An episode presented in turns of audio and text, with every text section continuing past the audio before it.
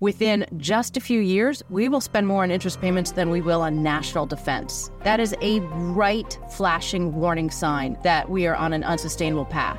And clearly, it is unsustainable because the fastest growing part of our budget is interest payments. And when you have a debt that's growing faster than your economy, obviously something will have to give. To hear more about potential impacts of our increasing federal debt level, subscribe to PGIM's The Outthinking Investor in your favorite podcast app.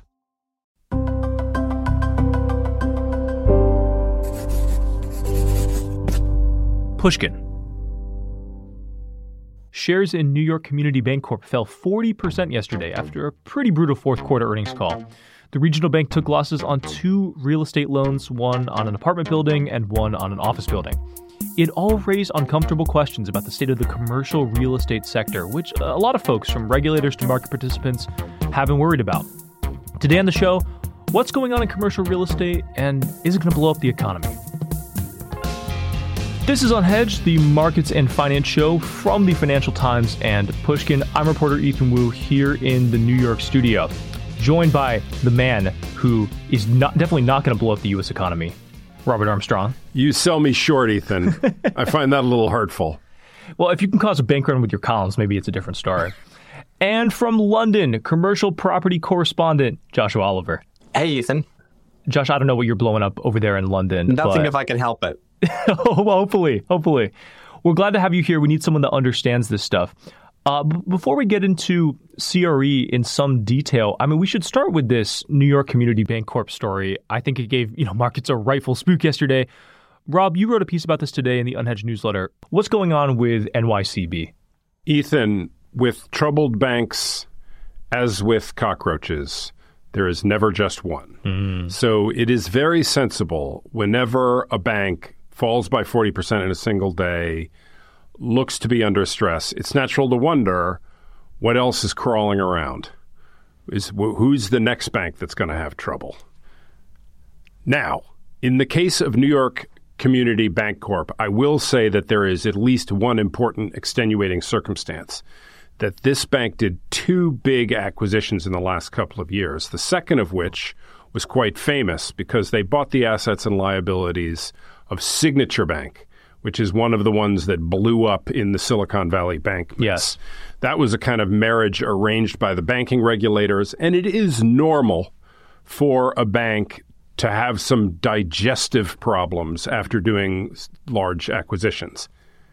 That said, those two losses that you referred to, and on top of those losses, a pretty big provision for future losses, that's real. And if there's going to be trouble in commercial real estate, some bank has to be the first to really get hit by it. And so it is correct to say maybe New York Community Bancorp is the first of many. Canary in the coal mine, I think, is is where a lot of people's minds go when they see any bank, especially a regional bank, struggling with commercial real estate. I mean, Josh, let me throw to you about this. This is your patch. Describe the fears that people have about what's going on in CRE spilling over into the banking system. Yeah, I mean, from a real estate point of view, it, it's not a new story. It's a story that's been going on for you know a year or more. Right. Basically, what's happening is almost all commercial real estate has debt on top of it. And, and here, actually, it's worth pausing and just saying, you know, when we talk about commercial real estate in the U.S. or in Europe or wherever, you know, th- think about this as all commercial buildings. So, you know, walk down the street and think about how many commercial buildings there are around you. You know, it, it is a huge generalization to talk about it as all one market. But many of these buildings do tend to have debt on top of them. And because of interest rates, values are falling. How that plays out, you know, depends on the individual circumstances of what different asset owners and different lenders have done. But obviously, in the long period of very low interest rates that we had, a lot of people levered up too far. Values are coming down. There are challenges to offices from you know, working from home and other trends. And so, you know, the first person who has a problem is the owner of the building who loses their equity. And then once they've lost their equity and decided that it's not worth investing anymore into a building that doesn't make sense, or that doesn't have tenants, or that isn't going to have tenants, or that costs too much money to keep, they will toss the keys. And the owner hands back to the lender, and then it becomes the lender's problem. And so that's when, you know, a real estate problem starts to filter up to be a bank problem. Josh, to try to make this more tangible and put it in the context of New York, where the bank that had such tough news yesterday is, I walk down a street in Midtown Manhattan. I look around at hundreds of billions of dollars worth of office buildings. Isn't it safe to say the value of those buildings versus four years ago is down by a third? Would that be a good uh, guess? A third if you're lucky. That surprised me. So it could be I'll worse be more than fair to the, to real estate owners. It's maybe it's more than a third if you're unlucky. Yes, but pretty serious. Yeah, so that's a, that's a lot of dollars of assets, and that's a big haircut. And so basically now, if there was more than seventy percent leverage on those buildings, any building in that situation, the loan is now worth more than the building. Yeah. Yeah, and there are plenty of those situations out there in New York, you know, in London and in other places. I mean, not I hasten to add by any means every building, but you know, I could, you know, I could name you some in each of the different markets, and the list just keeps getting longer. The other issue I think that we have, since we're talking about office, which is you know typically the biggest or one of the biggest sectors in commercial real estate, is that you know this interest rate cycle, which you know, this just happens in property. Everybody kind of, it's factored in to an extent, is happening to come at the same time as a particular idiosyncratic office problem to do with working from home. Yes. Coming out of COVID. And, you know, this, this is bigger than just an interest rate cycle. This is, you know, a generational rethink about where do people want to work? How much do they want to come into offices? What offices look like? And so that has really hit the kind of occupier demand, particularly in uh, America, where you all don't seem to go to work, and it, you know to a lesser extent in London and in, and then in Europe. And so you know at the same time that people are dealing with the interest rate problem, they are also dealing with a particular office problem. And I would add on top of that, at the moment, everyone wants more sustainable offices. There's a lot of upgrades to older buildings that are required. And to bring workers back at this time of working from home, you need your office to be really nice. And so that's again more yeah. money you have to put in. So there's like there's all these different reasons why people have to put money into buildings that they don't want to put in, you know, topping up equity, upgrades to this and that, at the same time that the demand is falling away. Well, hey, Rob and I are doing our part. We're here in the New York studio, helping keep yeah, New York yes. office occupancy rates up. Present present company accepted, guys. yes. L- listeners, if you're listening to this podcast from home, you are actually the problem. Think of the poor. think of the poor property lenders. Think of the poor property investors and get on the train. You guys are the real heroes here because New York is obviously you know particularly bad. I spent a lot of time there last year, and, and the commutes suck. Right, you guys spending all this time on the train, so actually there was some interesting research I was looking at, looking at commute times in major different major cities and return to office. And there does seem to be some sort of, you know, decent link there where, you know, London is the worst in Europe because we have longer commutes and less return to office. Other major cities in Europe are better. You know, so people are reasonably more reluctant to be dragged into an office in a city center when it takes them longer to get there. They're wasting more of their day. Uh, you know, I think w- what this all adds up to is like not offices are going to go away by any stretch of the imagination, but there will be structurally less need for offices in most cities. So, you know, you're going to take a chunk out. And one of the things that hasn't landed yet is how big is that chunk? Because basically, you know, the, the office demand fills the available office stock from the top down. And so you're pouring the demand in and it goes to the very best offices first and it trickles down, trickles down.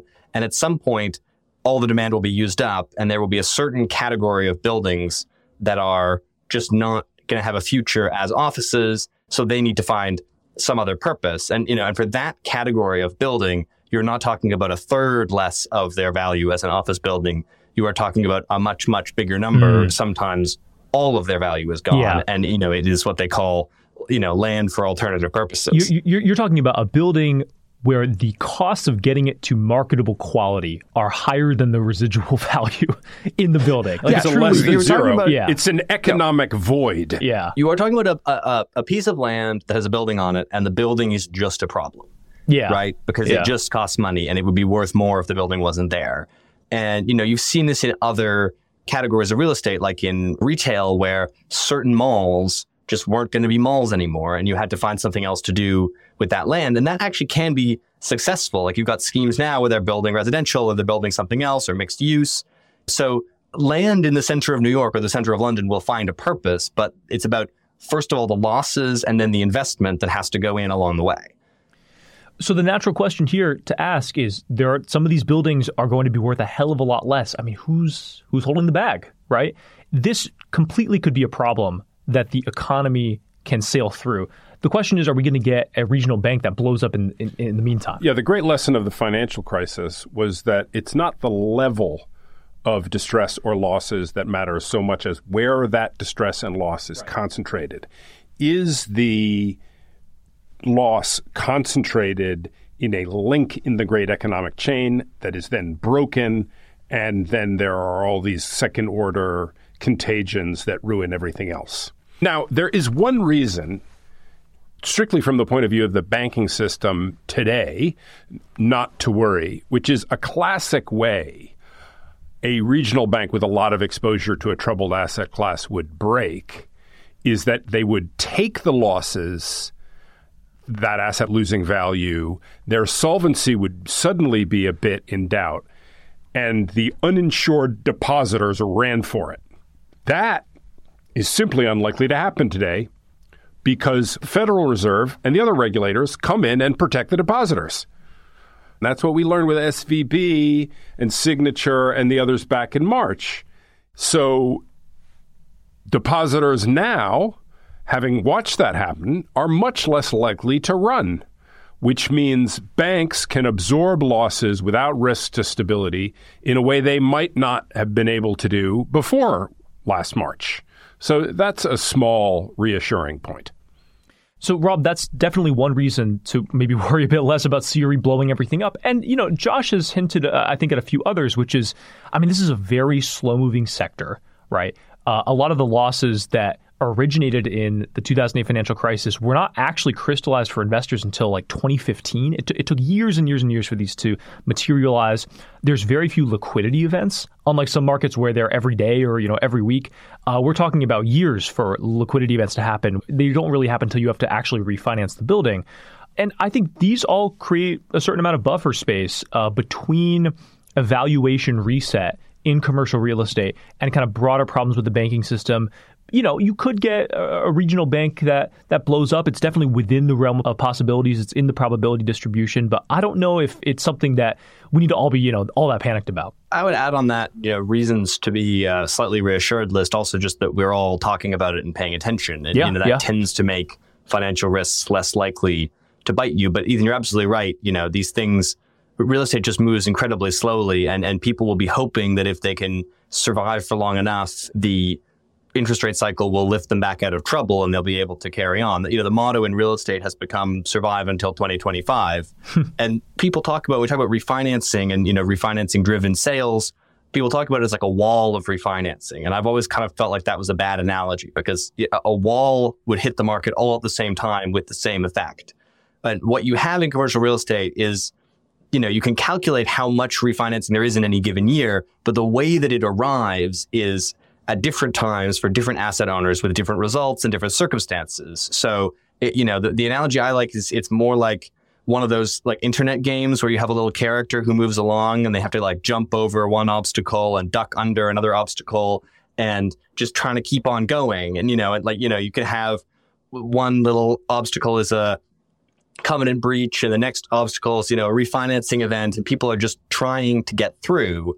And so if some of them get through a few of them will fall off, few buildings have to be sold, you know, people will try everything they can just to, you know, make it through until the market recovers. That will hopefully result in not having the kind of cataclysmic, the one big cataclysmic event. That's your takeaway, folks. Commercial real estate is Donkey Kong. I was thinking, Rob, about the, the game you play when Chrome doesn't load, and you are the little um, the little Tyrannosaurus Rex who bounces up and down. But uh, Donkey Kong, if you like. The T Rex just has to survive until 2025. I refuse to laugh at that joke. All right, guys, back in a moment with Long Short.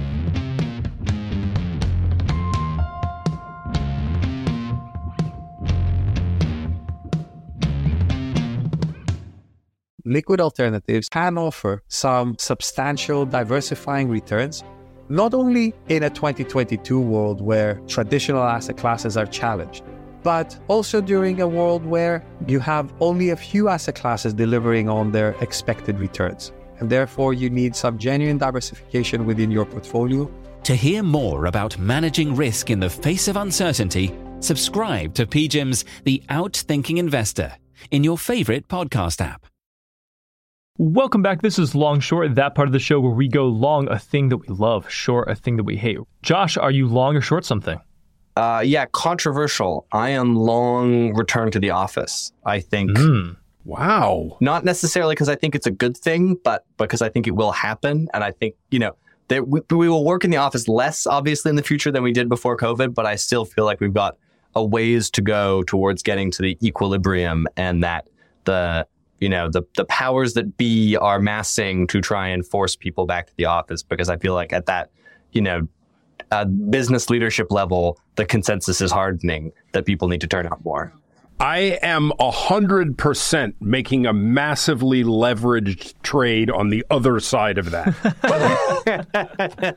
Working from home is an absolute human good. Now, it may be we're a little bit less efficient working at home, but look, commuting is pure evil. That is hours of human life set on fire and used for nothing. Working from home is a glorious thing that must be protected at all costs. And so I am short return to office hard. I think, Rob, the, the mistake you're making is assuming that because something is a human good, corporate America is going to allow it. No, that's just cynical. All right, Rob and Josh, thanks for being here. We'll have you both back very soon. And listeners, we're back in your feed on Tuesday with another episode of Unhedged. Catch you then.